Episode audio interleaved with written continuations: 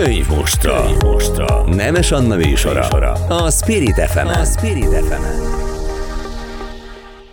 Sok szeretettel köszöntöm a hallgatókat, ez a Könyvmustra, én Nemes Anna vagyok, a vendégem pedig Füredi Júlia szervezetpszichológus, régen banki felsővezető, és most az Elég című könyv szerzőjeként hívtalak meg. Nagyon szépen köszönöm, hogy eljöttél. Köszönöm, Anna, hogy itt lehetek.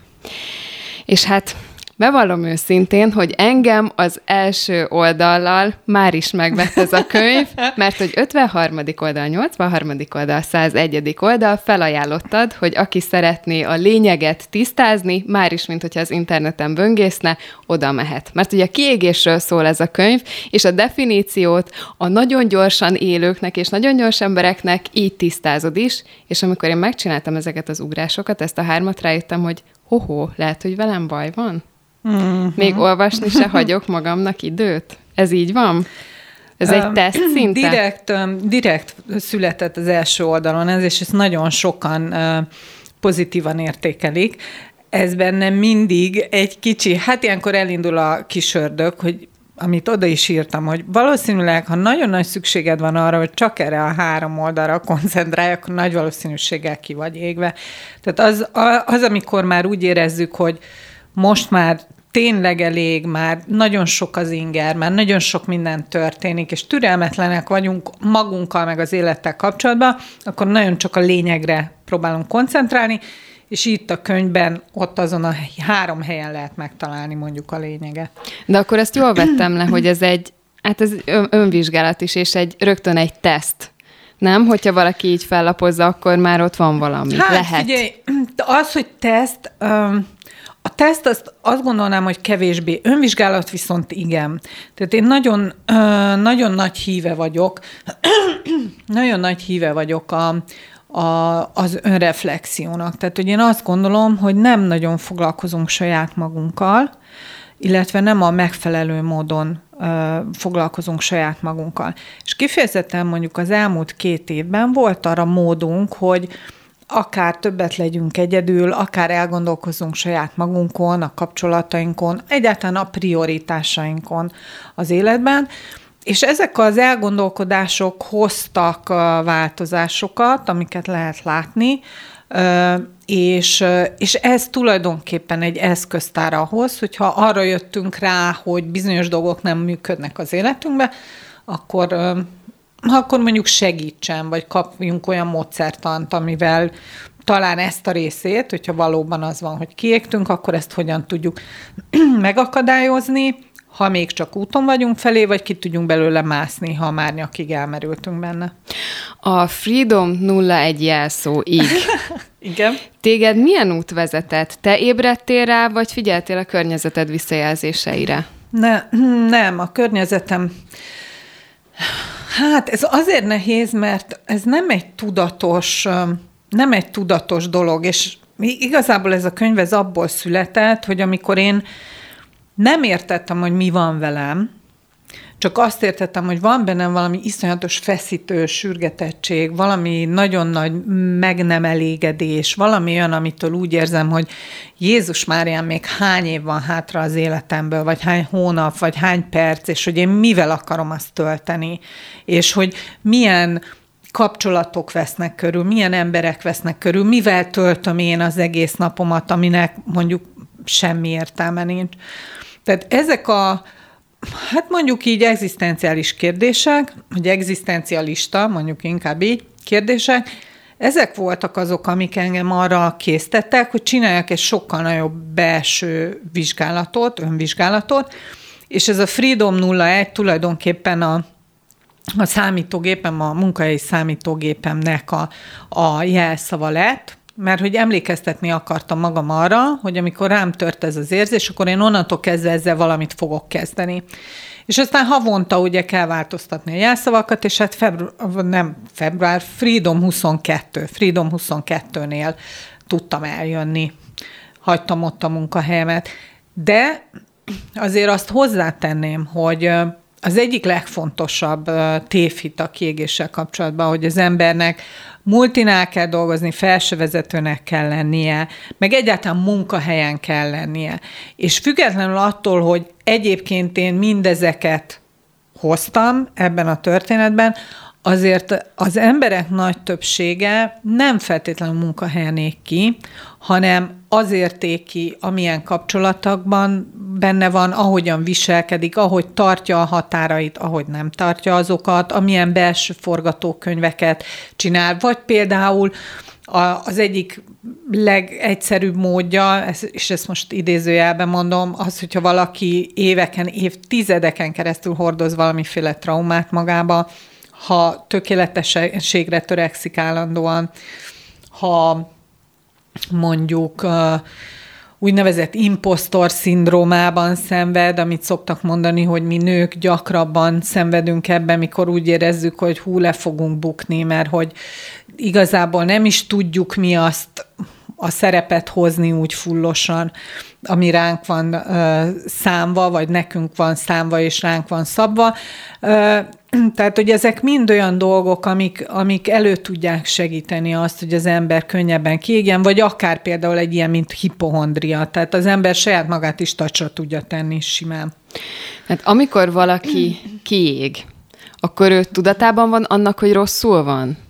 Vagy itt is vannak olyan fázisok, hogy nagyon-nagyon jól van, nagyon rosszul van? Ugye a kiégésnek három típusát különböztetjük meg.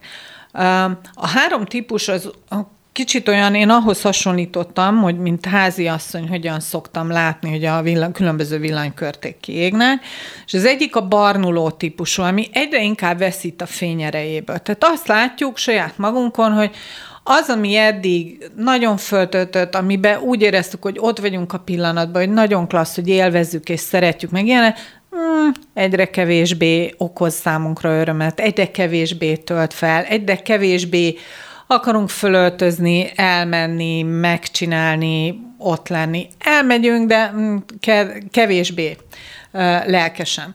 Aztán a következő az a villogó, ami olyan, hogy jól vagyok, aztán utána megint nem vagyok jól, aztán megint jól vagyok, de megint nem vagyok jól. És nyilván ennek az amplitúdója, ennek a jól levésnek, meg a nem jól levésnek, ez az, ami aztán igazából jelzi, hogy már egyre kevesebb idő telik el, úgy, hogy jól vagyok, és egyre hosszabbak azok az idők, amikor nem vagyok jól. És van az úgynevezett elsötétülő, amit ugye tudjuk, hogy fölcsapjuk a villanyt, és akkor van egy óriási durranás, tehát van egy ilyen típusú kiégés is, amikor tulajdonképpen jól vagyok, és ezzel elpörgök, és akkor puff, egyszer csak így összezuhanok, vagy lefordulok az asztal mellől. Tehát azok már az ilyen durvább összezuhanások. Hát azt gondolom, hogy a harmadik típusú, az elsötétülő az, aminek azért egyértelmű jelei vannak. De talán az első kettőre könnyebb ráfogni egy krónikus fáradtságot, erről írsz is a könyvedben, uh-huh. könnyebb ráfogni egy depressziót. Mégis hogyan lehet megkülönböztetni? Hát... Ö- Nem könnyű megkülönböztetni, és leginkább a depresszióval kapcsolatban. A krónikus fáradtsággal kapcsolatban nem bonyolult, mert a krónikus fáradtságnak vannak egyéb fizikai jelei, tehát mondjuk egy gyulladás, egy állandóan fönnálló gyulladás a szervezetben, amit hiába góckutatnak, nehezen találják az okát, tehát ott, ott azért van nagyon sok fizikai rész is, ami benne van. A depresszió az egy nehezebb dió, és azért is nehezebb, mert ez egy, ugye szoktunk azzal, hát most azt mondom, hogy viccelődni, de azért ez nagyon nem vicc, hogy depis vagyok. Tehát, hogy ma fölkeltem, olyan kis depis vagyok. A, a klinikai depresszió az egy nagyon komoly dolog, tehát, hogy azt, azt én nem, nem is játszanék ezzel a szóval annyira lelkesen, nyilván pszichológusként meg pláne nem. A probléma az a, a depresszióval, hogy nehezen lehet megkülönböztetni, vagy elkülöníteni, inkább azt mondom, mert vannak ö, olyan részei a kiégésnek is és a depressziónak, ami tulajdonképpen megfeleltethető egymásnak. Mégis az, amiben, és a mai napig egyébként vizsgálják, tehát, hogy nagyon érzik azt a tudósok, hogy kell valamiféle nagyon komoly uh, differenciál diagnosztikát hozni, hogy meg tudjuk élesen különböztetni, de ez még várat magára.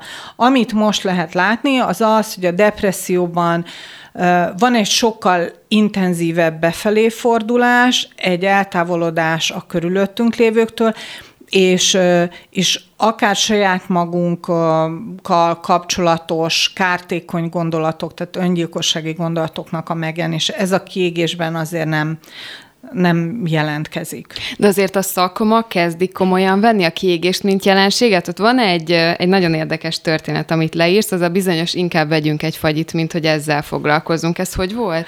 Hogy um, igen, uh, érdekes az, hogy uh, hogy a definíciójával kapcsolatban nagyon sokféle ö, variáció van, és ugye a dupla vé há o, aki mindent is megmond, hogy, hogy miben tudunk szenvedni, ők, ö, ő szerintük ö, leginkább ezt munkahelyen lehet beszerezni, és azért ugye ez már túlhaladta a tudományt, tehát látjuk, hogy ez nem így van, ezzel szemben mondjuk én Aronzonnak kedvelem leginkább a definícióját, ami szerint ez egy hosszantartó érzelmi stressz állapot, ami uh, fizikailag, mentálisan és pszichésen is uh, lemerít bennünket, és ezáltal a kiégés állapotát érjük el.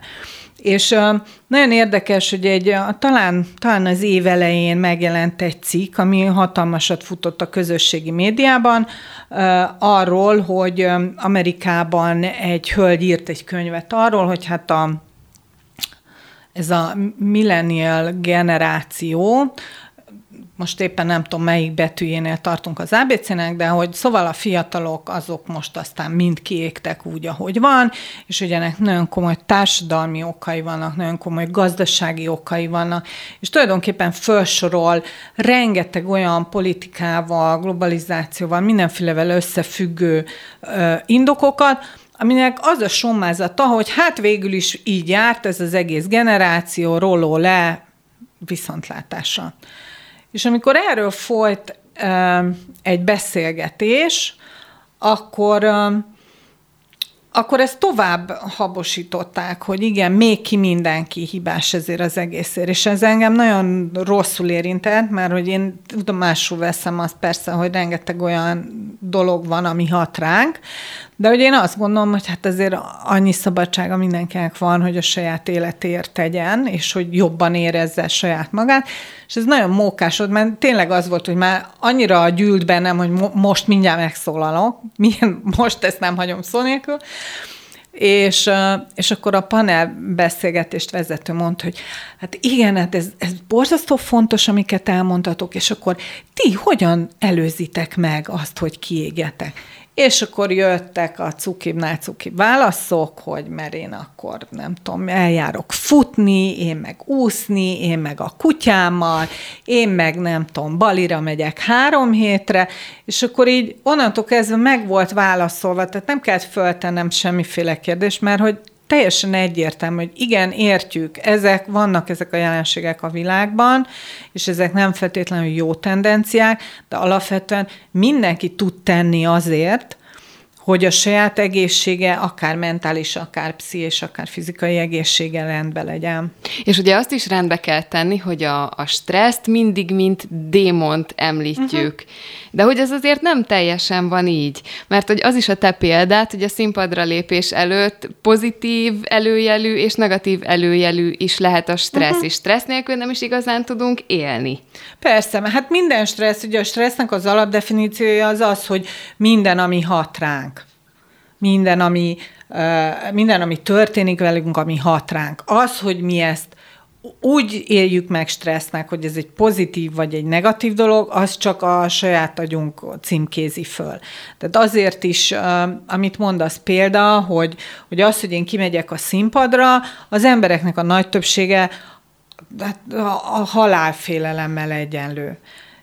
Ugyanakkor, hogyha, hogyha ha én izgatott vagyok, hogy mikor megyek már ki a színpadra, és jaj, de jó lesz, mert már alig várom, mert tele vagyok mondanivalóval, akkor ez fizikai szinten ugyanúgy jelenik meg, tehát ugyanaz történik az én testemben, de ahogy én azt fölcímkézem a magam számára, attól lesz ez pozitív vagy negatív stressz.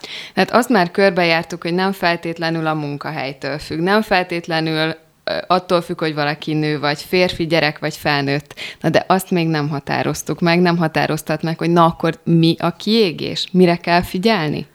Oké, okay. A kiégésnek nagyon sokféle tünete van, ahogy mondtam, pszichés, mentális és fizikai tünete is van. Tehát ha valakinek érzelmi ö, stresszt okoz, tehát hosszantartóan érzelmi stresszt okoz bármi, az ezekre a területekre tud kihatással lenni. Lehet ez olyan, például csak, hogy néhány tünetet említsek, tehát mondjuk a mentális tünetek között lehet olyan, hogy úgy érzem, hogy egy gondolatot nem tudok végig gondolni, mert elfáraszt. Az, hogy a mondat közepén elfelejtem, amit akartam mondani.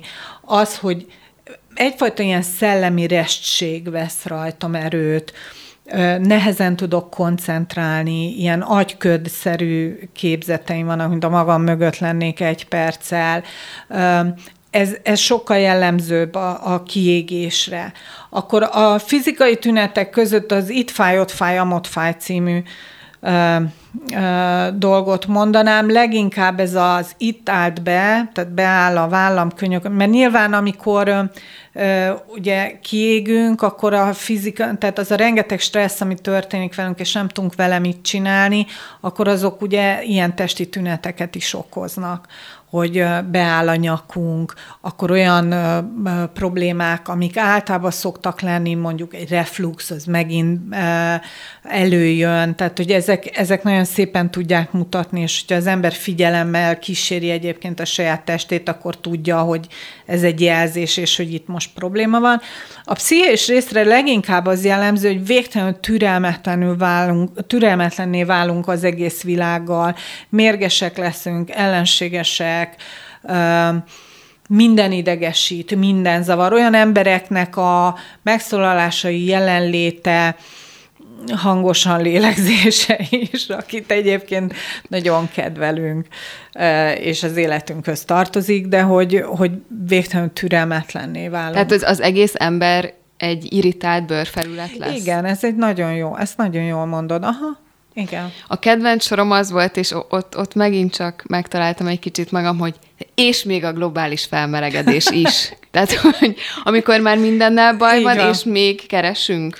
Így van, hát erre nem is tudom egyszer, már nem emlékszem a teljes történetre, de azt hiszem a Hoffi mondta egyszer, hogy a, a, az ellenségünk a kapitalizmus és a négy évszak. Tehát, hogy így, tehát amikor már tényleg mindennel bajunk, bajunk van, akkor ez, ez igen, akkor ez mindenképpen a kiégés. Ugye a kiégéssel kapcsolatban azt azért jegyezzük meg, hogy túl azon, hogy van ez a három típusa, azért azt nagyon lényeges elkülöníteni, hogy valaki úton van a kiégés felé, vagy már benne van. Mert egészen más kilábalási módszerek kellenek akkor, hogyha valaki még csak tart a kiégés felé vezető úton, és ezt akár a könyv által is be tudja azonosítani, vagy már egészen benne van. És ez azért nem mindegy, mert a saját, megint csak a saját példámat hozom, hogy én nagyon sok módszert, amit egyébként leírtam a könyvbe, megpróbáltam, hogy a saját kiégésemet visszafordítsam. Csak hogy azok a módszertanok, azok egy egészen más, tehát a kilábaláshoz segítettek volna. Én meg már nyakig elmerültem benne. Tehát, hogy ezt úgy kettévehetjük, hogy aki úton van, neki még elég a fék, és aki viszont hozzád hasonlóan már a kiégés céljába ért, ott már csak a visszakormányzás működik? Ö, igen, igen, de mondok, mondok olyan példát, hogy még, hogy jobban lehessen érteni. Például, hogyha ö, valaki úton van a kiégés felé, akkor tök jó, ha elmegy pszichológushoz, mert tud segíteni egy pszichológus. És még van mondjuk érzelmi, pszichés, szabad felületünk arra, hogy ezzel meg tudjunk küzdeni, hogyha oda megyünk a pszichológushoz, és elkezdünk vele beszélgetni, akkor még van annyi energiánk, hogy mindazok, amik ott felszínre kerülnek, azokkal tudjunk foglalkozni. Egy full kiégett állapotba elmenni pszichológushoz egy, egy alaphiba. Egyszerűen annyira kimerültek vagyunk érzelmileg, hogy ott semmi az ég egyatta világon nem fog egy jótányit se előre menni, képtelen, tényleg, tényleg pénzkidobás.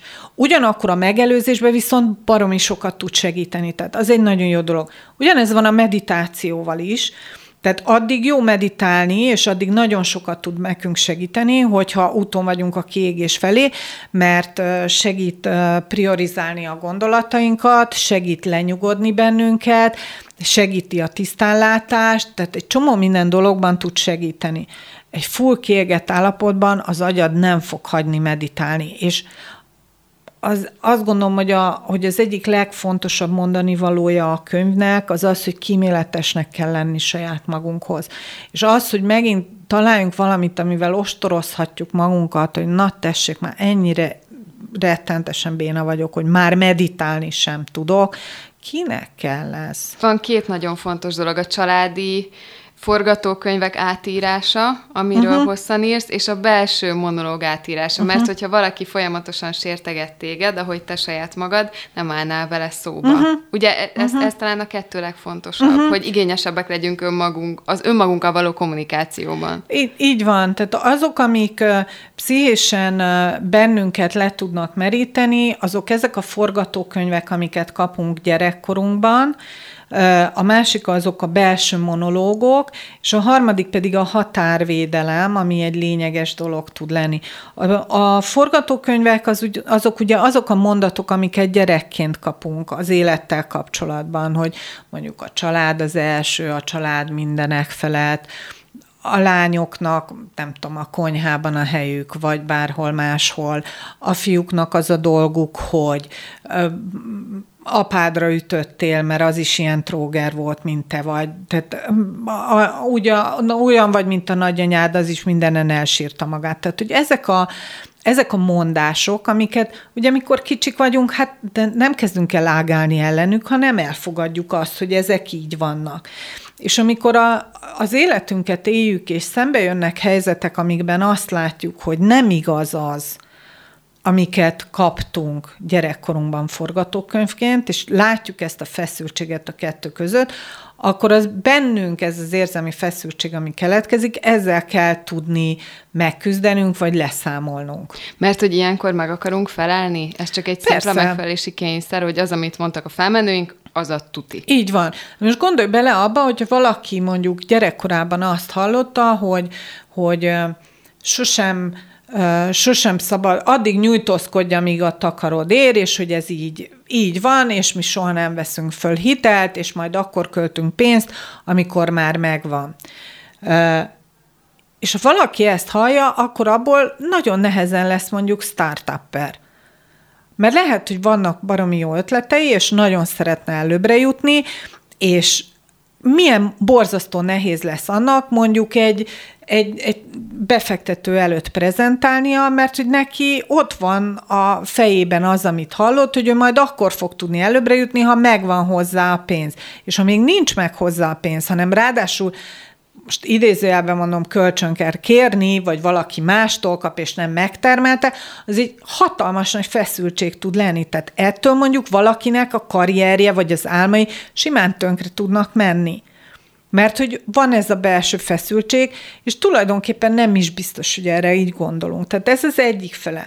A másik fele ugye az a belső monológok, amiket említettél, amit hát mindenki ismer, mert kezdve onnantól, hogy mondjuk reggel fölkelek, és belenézek a tükörbe, és azt mondom, hogy Jézus Máriám, hogy nézek ki, egészen addig, hogy nem tudom, elfelejtettem a, a gázt, és hogy lehetek ennyire hülye, és már megint nem férek bele a szoknyámba, és már megint, nem tudom mi, elfelejtettem ezt, azt, azt, tehát már délelőtt tízre már bepörgettem magam, és mondtam magamnak, elmondtam magamról azt, hogy alkalmatlan vagyok, hogy feledékeny vagyok, hogy, hogy nem tudom, csúnya vagyok, tehát hogy egy csomó minden olyan dolgot elmondtam magamról, amit igenis így van, hogyha ezt valaki más mondaná nekem, akkor biztos, hogy dühös lennék rá, és biztos, hogy nem lennénk barátok. De hogy ezt mi megtesszük saját magunkkal. És talán nincs is olyan ember, aki ezt ne tenné meg magával naponta legalább egyszer. Biztos, hogy így van, de én ismerek olyanokat, akik ezt nagyon ügyesen csinálják az ellentétét. Tehát a, belenéz a tükörbe, és azt mondja, hogy azta, de jól nézek ma is ki. Ami nekünk nagyon furcsa, mert ö, nem tudom manapság, hogy szokás, de amikor én óvodába jártam, akkor mindenki azt mondta, hogy hát az öndicséret büdös. Van egy ilyen mondásunk, hogy az ember nem dicséri saját magát. És ez, ez, ez, ez igenis gond, mert az, hogy belenézek a tükörbe, és, és legalább, nem tudom, naponta egyszer úgy érezzem, hogy jól nézek ki, az, hogy megérdemlem, ezért futnak ekkorát az ilyen szlogenek, például azt, hogy mert megérdemlem, mert hogy tényleg az van, hogy az ember mikor mondja magának azt, hogy mert megérdemlem. Megérdemlek egy fagyit. Megérdemlem azt, hogy üljek egy padon a, a parkba tíz percig, anélkül, hogy hozzám szólna bárki. Vagy, tehát, hogy annyi, annyira sokat bántjuk magunkat a szavakkal, saját magunkat is, hogy hogyha ezzel visszafogunk, akkor egy csomó érzelmi stressz is szépen elpárolog. És akkor vissza a Freedom huszonkettőhöz. Igen. Amikor bementél a főnökhöz, és már nem, nem fogadtad el azt, hogy nélküled nem működik ez a cég, bármennyire is cirógatta akár uh-huh. az önbizalmadat és a lelkedet, hanem azt mondtad, hogy nem, most magadat választod. Innentől kezdve mi kezdődött? Oké, volt egy szembenézés, egy beismerés, hogy baj van. Hmm, hát az első és legfontosabb, ami történt, az az, hogy elkezdtem, elkezdtem aludni. Elkezdtem aludni, elkezdtem kutyát sétáltatni, az erdőbe járni. Nagyon alábecsüljük azt, hogy amikor az ember teljesen kiégett állapotban van, akkor nem az az első, hogy a lelkünkkel kezdünk el foglalkozni, hanem a fizikai dolgok az elsők, amiket helyre kell állítani. És ebből az egyik legfontosabb az az alvás. Az, hogy aludjunk. Tehát van, én ismerek olyat, aki fiatalon éget ki, ugye erre is azt szoktuk mondani, hogy nem, a fiatalok nem égnek ki, nem a fenét, nem. Hogy, és nem tudott, tehát a zuhanyzóban nem tudott állni, be kellett neki tolni egy széket, és azon tudott ülni, és úgy zuhanyozni, mert egyszerűen annyira fáradt volt fizikailag. Tehát mi nem, nem gondoljuk azt, hogy ez a rengeteg érzelmi stressz ilyen... Um, mint az úthenger tud rajtunk végigmenni, és az első, ami ilyenkor sérül, az például az alvásunk. Tehát nem csak az, hogy behozzam azt az alvást, ami helyett ébren gondolkodtam azon, hogy mi történik velem, hanem egyszerűen helyreálljon az alvásom, hogy tudjak aludni hét-nyolc órát egybe, és kipihenten tudjak fölkelni. Tehát ez például nagyon, ezek a regenerációs folyamatok, ezek hetekig, hónapokig tartanak. Tehát nekem is az volt, hogy igen, aludtam, aztán utána sétáltam, tehát nem kezdtem el hirtelen szigetköröket róni, hanem, hanem elkezdtem csak sétálni, csak kinn lenni a zöldbe, csöndben lenni. Tehát nagyon hosszú idő volt a regeneráció, és nagyon sokan voltak, akik mondták, hogy figyelj, oké, okay, ezt most értjük, most három hónapig el leszel, és aztán utána gyerünk vissza ki a munkaerőpiacra, mert senki nem fogja tudni, hogy ki vagy. Jönnek nyomodban, loholnak a fiatalok, és hát ez föl kell lenni. Tehát már elkezdtek nyomasztani. Már, már, már elkezdődött uh-huh. a nyomasztás. És ebből is látszik, hogy annyira ki voltam égve, hogy mondtam, hogy nem, tehát képtelen vagyok, nem tudok meg... Illetve nem igaz, írtam egy önéletrajzot, amit elküldtem egy nagyon jó ismerősömnek, és azt mondta, hogy Juli, ez az önéletrajz úgy néz ki, mint hogyha azt akarnád vele közölni a világgal, hogy te biztos, hogy nem mész dolgozni. És mondom, és ez így is van.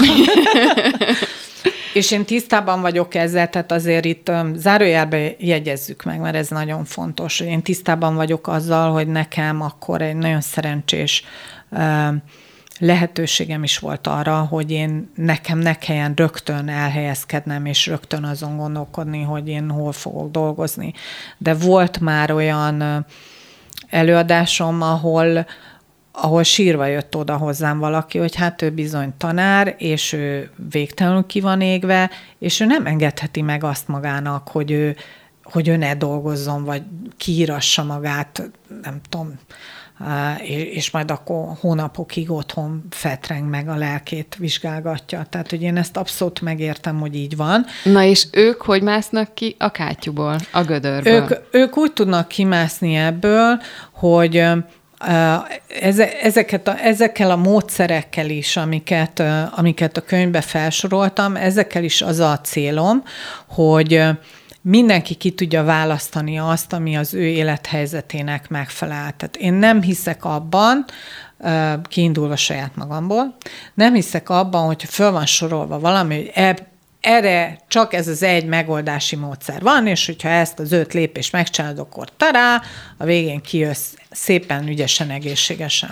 És én azt gondolom, hogy, hogy nagyobb a kudarc esélye ilyenkor, mint akkor, hogyha én egy, egyfajta étlapot kínálok az embereknek, hogy mindenki válassza ki, és válogassa össze azt, ami az ő életébe belefér, amit úgy érez, hogy kedvet kap hozzá, és ami nem működik neki, akkor azt ne csinálja, mert megint mondom, nem az a cél, hogy, meg, hogy ütlegelhessük magunkat emiatt is, hanem hogy olyan apró dolgokat csempészünk be, amikkel változtatni tudunk az életünkön, és akkor amikor megjönnek az első apró sikerek, akkor sokkal nagyobb kedvünk lesz ahhoz, hogy kipróbáljunk más dolgokat. Tehát amik föl vannak sorolva a könyvbe, abból is van olyan, amibe, amihez én odaírtam, hogy nekem nem jött be, lehet, hogy neked befog. Mert hogy a százegyedik oldaltól indul a Phoenix program így van. Leírása. Így van. Hát í- így nevezted el a gyógyulási folyamatot? Ö, igen, hát ö, azt hiszem, hogy ez Ami nem... egy nagy ordítással kezdődik. Ami egy nagy, igen, ami egy nagy üvöltéssel kezdődik, ö, mert azt gondolom, hogy ki kell tudni azt mondani, hogy elég. Tehát nagyon sokszor így a, a, a virtuális és meglévő bajszunk alatt így ö, morgunk egyet, hogy na most már ebből elég, de hogy ezt tényleg úgy mondjuk ki, hogy... Ö, hogy ennek jelentősége van a saját magunk számára is. Ez egy nagyon-nagyon fontos pillanat, mert hogy ez valaminek a kezdetét jelenti. Annak a kezdetét, hogy elkezdjük magunkat az első helyre tenni. És, és ezzel kapcsolatban is sokszor lelkiismeret-furdalásunk van, mert hogy ez olyan önző dolog, hogyha, hogy, hogy miért nem másokkal foglalkozunk elsősorban. És...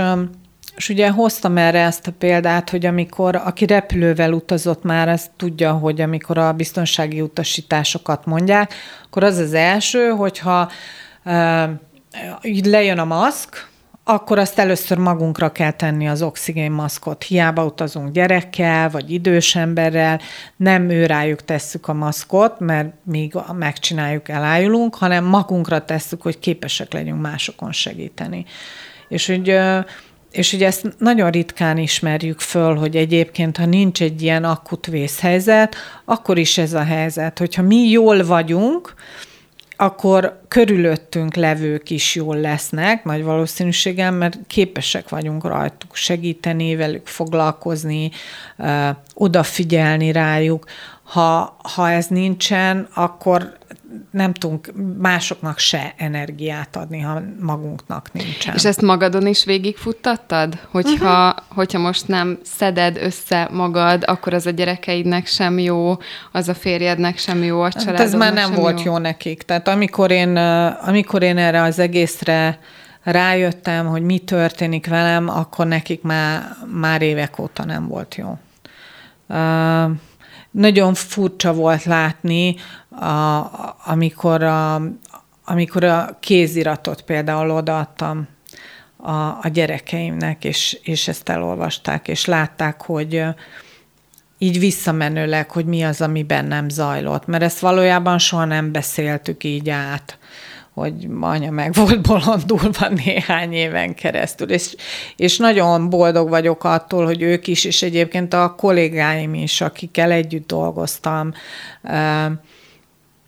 hogy ők is akkor is próbáltak támogatni, de akkor ilyen vakvezet világtalan alapon egyikünk se tudta, hogy mi az, ami velem történik. Tehát időnként jó fej voltam, időnként rettenet volt velem lenni.